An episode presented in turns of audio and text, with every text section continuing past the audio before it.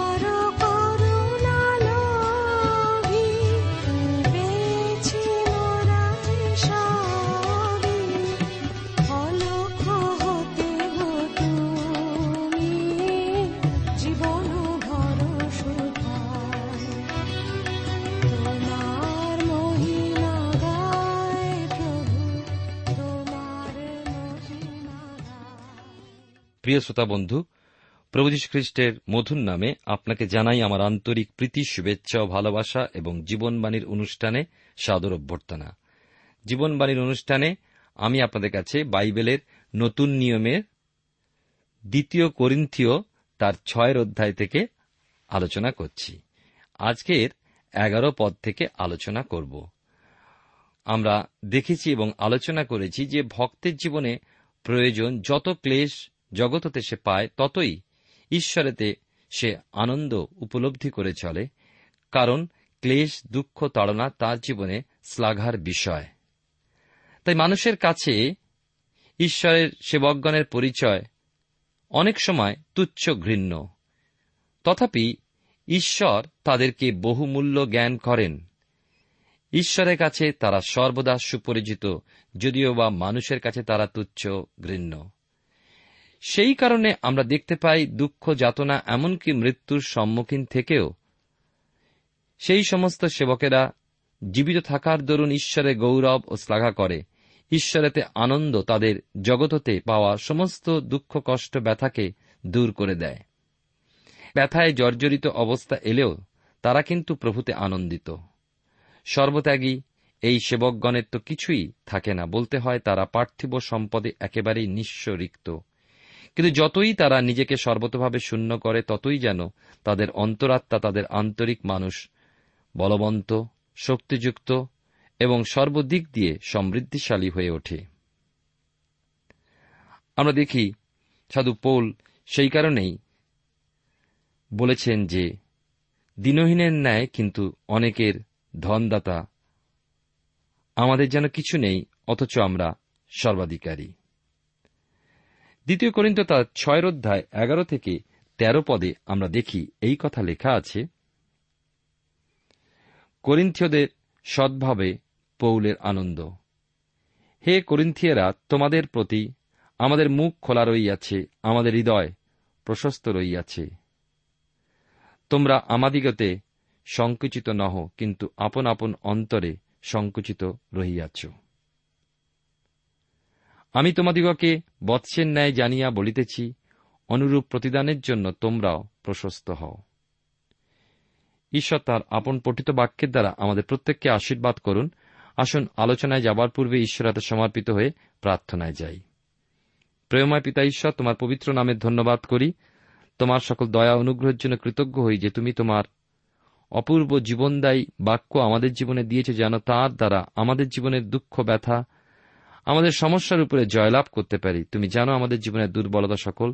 তোমার চরণতলে রাখি, তুমি তোমার নিরূপিত সময় কার্য সাধন করে তোমার মহিমা দেখতে তুমি সাহায্য করো।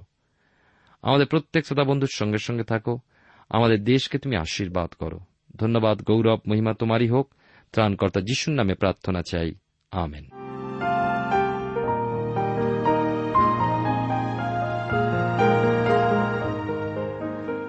প্রিয় শ্রোতা বন্ধু আপনি জীবনবাণীর অনুষ্ঠান শুনছেন। আর এই অনুষ্ঠানে আমি আপনাদের কাছে বাইবেলের নতুন নিয়মে দ্বিতীয় করিন্থীয় তার ছয়ের অধ্যায় এগারো থেকে তেরো পদ পাঠ করে আপনাদের শুনিয়েছি। আমরা দেখি যে আত্মিক দিকে শৈশব অবস্থায় করিন্থীয় মণ্ডলীতে ছিল মাংসিকতা। কিন্তু সাধু পৌল আপন সন্তানের ন্যায় তাদেরকে সংশোধন করতে প্রস্তুত। তিনি তাদেরকে জানিয়েছেন, তার আন্তরিক ভালোবাসা। নিজের অন্তরের কথা উজাড় করে তিনি জানিয়েছেন করিন্থীয় বিশ্বাসীদের। তিনি নিজের অন্তরে স্থিত তাদের প্রতি অটুট প্রেমকে প্রকাশ করে তাদেরকেও পরামর্শ দিয়েছেন যেন তারাও ঈশ্বরের দাসগণকে আন্তরিক প্রেম করতে পারেন। আমরা দেখি যে পাঁচ পদ হতে তেরো পদ পর্যন্ত এই অধ্যায়। সাধুপৌল যে সমস্ত ক্লেশদায়ক অবস্থার উল্লেখ করেছেন, সেগুলোর মধ্যে ঈশ্বরের দাসগণের এবং পৌলের নিজের জীবনেও তার আত্মিক সন্তানদের প্রতি আন্তরিক প্রেমের পরিচয় আমরা পাই।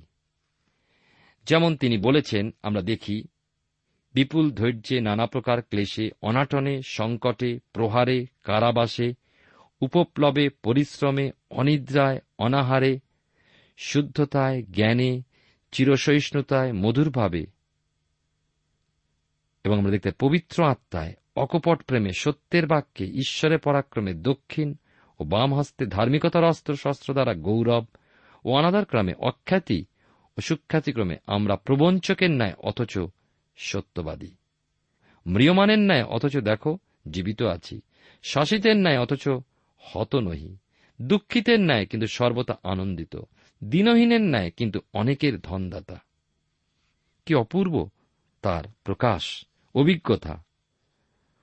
ঊর্ধ্বস্থ ঈশ্বর, ত্রাণকর্তা প্রভু যীশু খ্রিস্টের প্রতি এবং জগতেও খ্রিস্টের জন্য জয় করা আত্মিক সন্তানদের প্রতি সেবকগণের যে প্রেম, তা যদি তাদের মধ্যে না থাকে, তবে কখনো সেবকগণ আপন আপন জীবনে এই ক্লেশ সহ্য করার শক্তি লাভ করতে পারে না। পৌল বর্ণিত ওই কষ্টদায়ক অবস্থা যা পাঁচ পদ হতে দশ পদের মধ্যে উল্লেখিত হয়েছে, সে সমস্ত তিন ভাগে বিভক্ত হয়েছে। প্রথমে শারীরিক কষ্ট চার এবং পাঁচ পদে আমরা পেয়েছি। তারপরে দেখুন মানসিক কষ্ট ছয় এবং সাত পদে।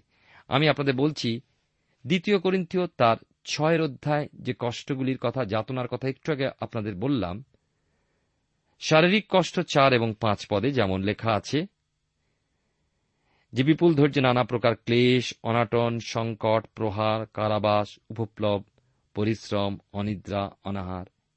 এগুলো হল শারীরিক কষ্ট চার এবং পাঁচ পদে। তারপরে মানসিক কষ্টের কথা তিনি বলেছেন, ছয় এবং সাত পদে দেখুন। শুদ্ধতায়, জ্ঞানে, চিরসহিষ্ণুতায়, মধুরভাবে, পবিত্র আত্মার অকপট প্রেমে সত্যের বাক্যে ঈশ্বরে পরাক্রমে দক্ষিণ ও বাম হস্তে ধার্মিকতার অস্ত্র হস্ত দ্বারা গৌরব, অনাদার ক্রমে, অখ্যাতি ও সুখ্যাতি ক্রমে। এবারে দেখুন, আট নয় এবং দশ পদে তিনি আত্মিক কষ্টকে নিজের অনুভবেতে প্রকাশ করেছেন।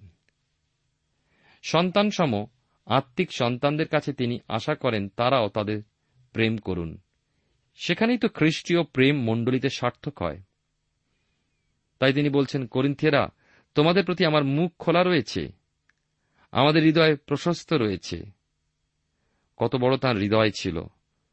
তোমরা আমাদের তে সংকুচিত নও, কিন্তু আপন আপন অন্তরে সংকুচিত হয়েছ। আমি তোমাদের সন্তানের ন্যায় জেনে বলেছি, অনুরূপ প্রতিদানের জন্য তোমরাও প্রশস্ত হও। আমি যেমন তোমাদের ভালোবেসেছি, তেমনি তোমরাও অন্যদেরও ভালোবাসো? তিনি বলছেন, সন্তান সম আত্মিক সন্তানদের কাছে তিনি আশা করেন, তারাও যেন তাদের প্রেম করুন। সেখানে কিন্তু খ্রিস্টীয় প্রেম মণ্ডলীতে সার্থক হয়। আমরা অনেক সময় এত ভালোবাসা, এত দয়া পাই, কিন্তু আমাদের থেকে যারা নগণ্য, তাদের প্রতি আমাদের প্রেম ও দয়া প্রদর্শন করি না। আমরা অনেক সময় বাসে ওঠার সময়, লোককে বলি, দরজা ছেড়ে একটু ঢুকতে দিন। আর তারা যখন ঢুকতে চায় না, তখন আমরা চিৎকার চেঁচামেচি করি। কোনোভাবে যখন কষ্ট করে বাসের মধ্যে ঢুকে পড়ি আর একজন যখন অন্য স্টপেজে উঠতে চায়, তখন আমরাও ঢুকতে দিই না। আমরা দয়া পাই, দয়া করতে শিখি না। দ্বিতীয় করিন্তীয় তার ছয়ের অধ্যায় আমরা আলোচনা করছি, চোদ্দ থেকে ষোলো পদে কি লেখা আছে দেখুন। তোমরা অবিশ্বাসীদের সহিত অসমভাবে জোয়ালিতে বদ্ধ হইও না, কেননা ধর্মে ও অধর্মে পরস্পর কি সহযোগিতা? অন্ধকারের সহিত দীপ্তিরই বা কি সহভাগিতা? আর বলিয়ালের পাপদেবের সহিত খ্রিস্টের কি ঐক্য? অবিশ্বাসীর সহিত বিশ্বাসীরই বা কি অংশ? আর প্রতিমাদের সহিত ঈশ্বরের মন্দিরেরই বা কি সম্পর্ক? আমরাই তো জীবন্ত ঈশ্বরের মন্দির, যেমন ঈশ্বর বলিয়াছেন আমি তাহাদের মধ্যে বসতি করিব ও গমনাগমন করিব এবং আমি তাহাদের ঈশ্বর হইব ও তাহারা আমার প্রজা হইবে। সাধু পৌলের সতর্কতা প্রদান করিন্থীয় বিশ্বাসীদের প্রতি যেন তারা যাবতীয় মূর্তি পুজো, মাংসিকতা হতে পৃথকীকৃত থাকে। পৃথকীকৃত হওয়া প্রয়োজন যাবতীয় জাগতিকতা হতেও। প্রায়ই আমরা একটা শব্দ ব্যবহার করি, পৃথকীকৃত বিশ্বাসী।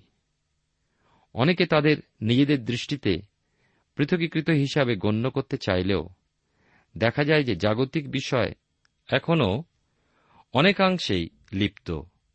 তবে এ বিষয়ে কোনো সন্দেহ নেই যে খ্রিস্ট বিশ্বাসীকে জাগতিকতা মুক্ত হতেই হবে। মসির বিধানে পুরাতন নিয়ম পাঠ করলেই পাই কৃষিকার্যে রত ব্যক্তিগণ যেন মোষ ও গর্ধব দুজনকে একত্র জোয়ালিবদ্ধ হিসাবে ব্যবহার না করে।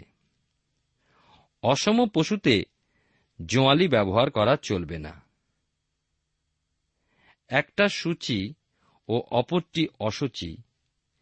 তেমনি বিশ্বাসী কখনো অবিশ্বাসীর সঙ্গে জোয়ালিবদ্ধ হতে পারবে না। একজন ঐশ্বরিক সন্তান কখনো একজন দিয়াবল, শয়তানের সন্তানের সঙ্গে একত্রে যুক্ত হয়ে বা উভয়ে জোয়ালিবদ্ধ হয়ে জীবনের লক্ষ্যে পৌঁছাতে পারে না। একটা উদাহরণ সহ আমরা ব্যাপারটা একটু দেখি। একটা শিক্ষালয়ে যদি একজন অধ্যাপক থাকেন, যিনি পবিত্র বাইবেল শাস্ত্রে সত্যপদেশগুলো জানেন, অথচ ওই শিক্ষালয় বড়ই উদার, মতাবলম্বী, তাহলে ওই অধ্যাপক অবশ্যই ওই শিক্ষালয়ের সমস্ত ধারণাগুলো জানেন। সেক্ষেত্রে সেখানকার বেতনভুক হয়েও তার সেখানে থাকা উচিত হবে না। ওই শিক্ষালয় তার তখনই পরিত্যাগ করা কর্তব্য। কেননা তিনি আত্মিক ও বিশেষভাবে রক্ষণশীল। কিন্তু যদি তিনি ওই শিক্ষালয়ের সঙ্গে আপোষে চলেন, তাহলে বোঝা যায় তিনি অসম জোয়ালিতে আবদ্ধ। প্রেরিত পৌলের ক্ষেত্রেই দেখুন, নতুন শহরগুলোতে তিনি গিয়ে প্রথমেই সমাজ সমাজগৃহে প্রভুর বাক্য বলতেন। আর আপনি জানেন, সমাজগৃহ অপেক্ষা আর কোথায়? তার প্রতি বিরোধিতা দেখা যায়। খ্রিস্টের বিরোধিতা সমাজগৃহেই অধিক লক্ষিত হয়। কিন্তু তবু সাধু পৌল সেখান হতেই শুরু করতেন। আমি কি এই বিষয়ে দোষণীয় বলব? ঈশ্বর তো তাকে পরিচালনা দিতেন।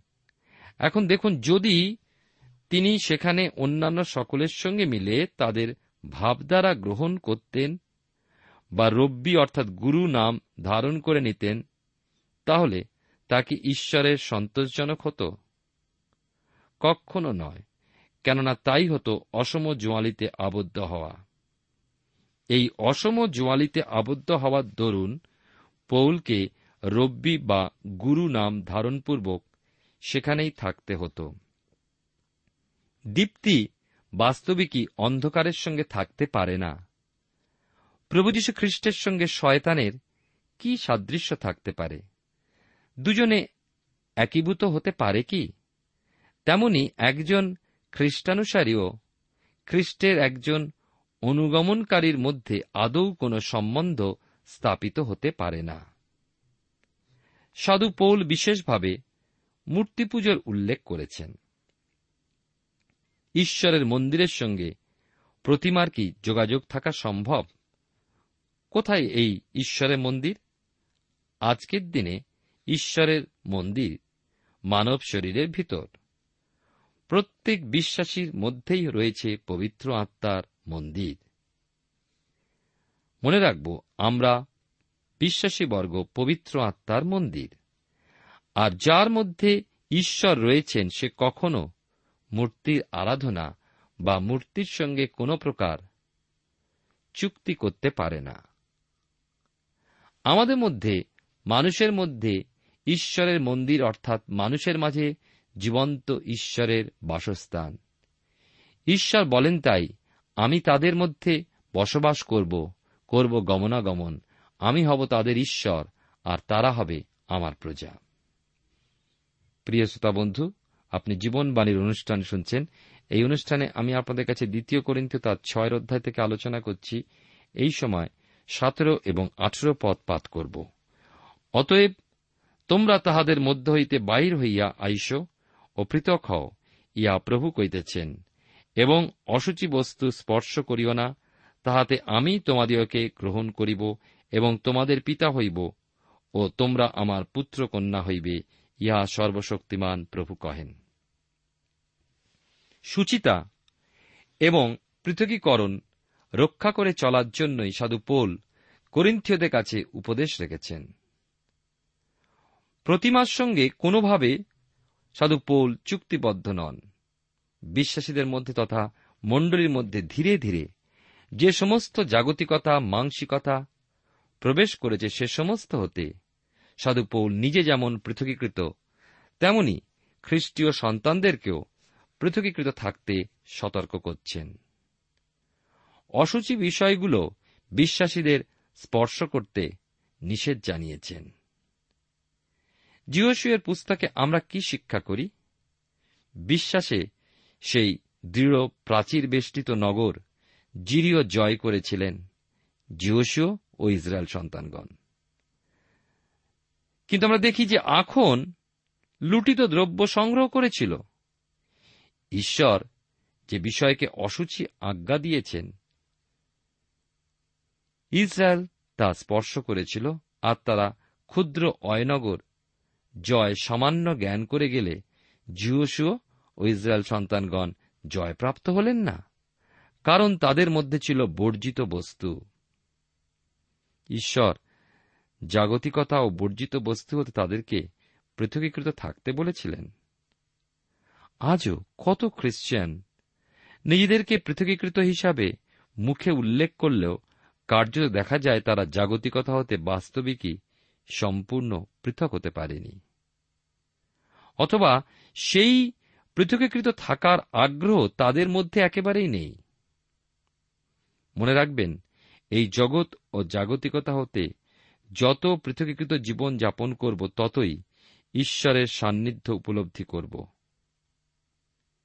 ঈশ্বর বলেন, তোমরা তাহাদের মধ্য হইতে বাহির হইয়া আইস ও পৃথক হও। অসুচি বস্তু স্পর্শ করিও না।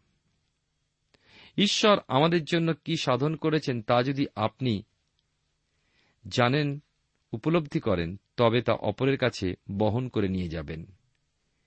ঈশ্বরের এই কার্যে তার সন্তানকে জগৎ, জাগতিকতা ও মাংসিক আচার আচরণ হতে পৃথকীকরণ বজায় রেখে চলতেই হবে, কেননা সেই সকলে সে আসক্তি উপলব্ধি করবে না। কিন্তু শয়তানের আনিত পাপ দুর্বলতায় এই পৃথকীকরণের ভাব রক্ষিত হয় না। ঈশ্বরের সন্তানকে সুদৃঢ় ও অবিচল হতে হবে। পৃথকীকরণের জীবন ঈশ্বরের সন্তানকে সুচিতা রক্ষা করতে সমর্থ করে। ঈশ্বর বলেন, এই পৃথকীকৃত থাকার ফলে তিনি আমাদেরকে গ্রহণ করবেন, তিনি আমাদের পিতা ও আমরা তার পুত্রকন্যা হব। সর্বশক্তিমান ঈশ্বরের মুখনির্গত এই বাণী ঈশ্বরের সন্তান তখনই উপলব্ধি করবে। যদি প্রভু যীশু খ্রিস্টের সাধিত মহান ত্রাণযোগ্য বিশ্বাস সহ স্বীকার করে। খ্রিস্টকে নিজ ত্রাণকর্তা হিসাবে গ্রহণ করে, তবেই সে খ্রিস্টের পক্ষে পথ চলতে, জগৎ ও জাগতিকতা মাংসিকতা ও শয়তনের পথ হতে, পৃথকীকৃত জীবনযাপনে সমর্থ হতে ঈশ্বরের অনুগ্রহ দাবি করতে পারে। সে বলতে পারে, খ্রিস্টই তার অধিকার। খ্রিস্টের মাধ্যমে পিতা ঈশ্বর, তার পিতা এ বিষয়ে সে বিশ্বাস ও স্বীকার করে। আর পিতার ন্যায়, পিতা ঈশ্বর হতে প্রেম, আশীর্বাদ, অনুগ্রহ লাভ করে। সে নিজেও পিতা ঈশ্বরের কাছে সুখ, সম্পদ দাবি করতে পারে। কিন্তু যদি সে পিতা ঈশ্বরের পরিচয় লাভের পরেও প্রভু যীশু খ্রিস্টের সাধিত পরিত্রাণকে অগ্রাহ্য করে জগতের অনুবর্তী হয়, মাংসের বশবর্তী হয় প্রাপ্ত পরিত্রাণের মর্যাদা রক্ষা না করে, তবে সে পিতা ঈশ্বরের কঠিন ও ভারী হস্তের পরিচয় পেতে পারে। তাকে মন্দ হতে ফিরিয়ে আনার জন্য কঠিন শাসন প্রয়োগ করার অধিকার পিতা ঈশ্বরের আছে বই কি? অথচ আমরা জানি, কোন স্নেহময় প্রেমকারী পিতা তার সন্তানের মঙ্গলার্থে দীর্ঘকালব্যাপী কঠিন ও দুঃখদায়ক শাসনের অধীন রাখেন না। অল্প সময়ের মধ্যে দিয়ে সন্তানকে সুশিক্ষায় শিক্ষিত করে তোলার জন্য পিতা নিজ সন্তানকে কঠিন শাসনাধীন রাখেন। জগতের পিতার যদি এমন স্নেহময় স্বভাব হয়, তবে সমগ্র মানবজাতির সৃষ্টিকর্তা পিতা ঈশ্বর কত না স্নেহশীল ও ক্রোধে ধীর, দয়াতে মহান, যে তিনি তার সন্তানের প্রতি করুণার্ধ হবেন ও দীর্ঘকাল কঠিন শাসনাধীন না রেখে অল্পকাল পরেই শাসন মুক্ত করে তাকে নিজের প্রেমের ছায়ায় নিয়ে আসবেন। এই জন্যই ঈশ্বর আগ্রহ করেন যে তার সন্তান সমস্ত জাগতিকতা ও অসুচিতা হতে পৃথকীকৃত থাকুক। এক অন্তরঙ্গ সম্পর্কে ঈশ্বর তাকে আবদ্ধ করেন অনন্তকালীন সুখের জন্য। আমাদের ইহজীবনের ক্ষণিকের ক্লেশভোগ স্বীকারপূর্বক। ঈশ্বরের সান্নিধ্যে আরামদায়ক জীবন উপভোগ করতে হবে। তার দ্বারা অনুযুক্ত হলেও আমরা যেন কঠিন চিত্ত না হই, বরং নম্রতার অনুসরণ করে তার পরাক্রমী হস্তের নিচে বিশ্বাস থাকি। ঈশ্বর সেই মতো অনুগ্রহ দিন। প্রিয় শ্রোতা বন্ধু প্রিয় ভাই বোন, ঈশ্বরের বাক্য আমাদের আজকের শক্তিযুক্ত করুক, সাহসযুক্ত করুক। যেন কোনো অবস্থায় আমরা ভেঙে না পড়ি। যেন আমাদের মধ্যে আন্তরিক যে আনন্দ যা ঈশ্বর দান করেন, তা যেন আমরা ধরে রাখতে পারি। ক্লেশ, দুঃখ, কষ্টের মধ্যে, যাতনার মধ্যে আমরা যেন ভেঙে না পড়ি, তাকে অস্বীকার না করি। বরং সমস্ত অবস্থায় আমরা জাগতিকতা, অসুচিতা হতে পৃথকীকৃত থাকি। তার সত্যকে আমরা ধরে রাখি, তার সত্য এবং তার বাক্য ও পবিত্র আত্মা আমাদেরকে এই অন্ধকার পাপময় জগতে পবিত্র জীবনযাপনে সাহায্য করবে। কোন অবস্থায় যেন বিশ্বাসী বর্গের সহভাগিতা থেকে দূরে না সরে পড়ি, কিন্তু ঈশ্বরের বাক্যের আলোয় যেন সর্বদা আলোকিত থাকি।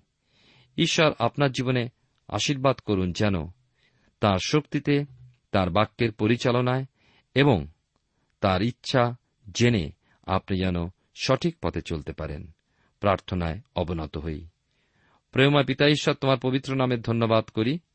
তোমার জীবন্ত সত্য বাক্য তুমি যা আমাদেরকে দিয়েছ, যেন সেই বাক্যের সত্য অনুযায়ী আমরা জীবনযাপন করি, যেন মন্দতা, অসুচিতা থেকে আমরা পৃথকীকৃত জীবনযাপন করতে পারি।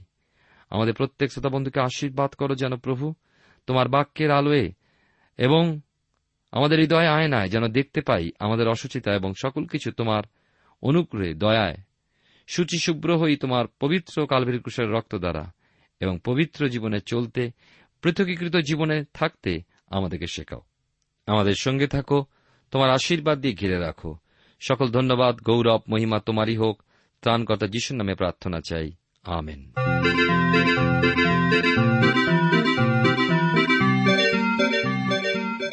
প্রিয় শ্রোতা বন্ধু, এতক্ষণ শুনলেন বাইবেল থেকে জীবনবাণীর আজকের আলোচনা।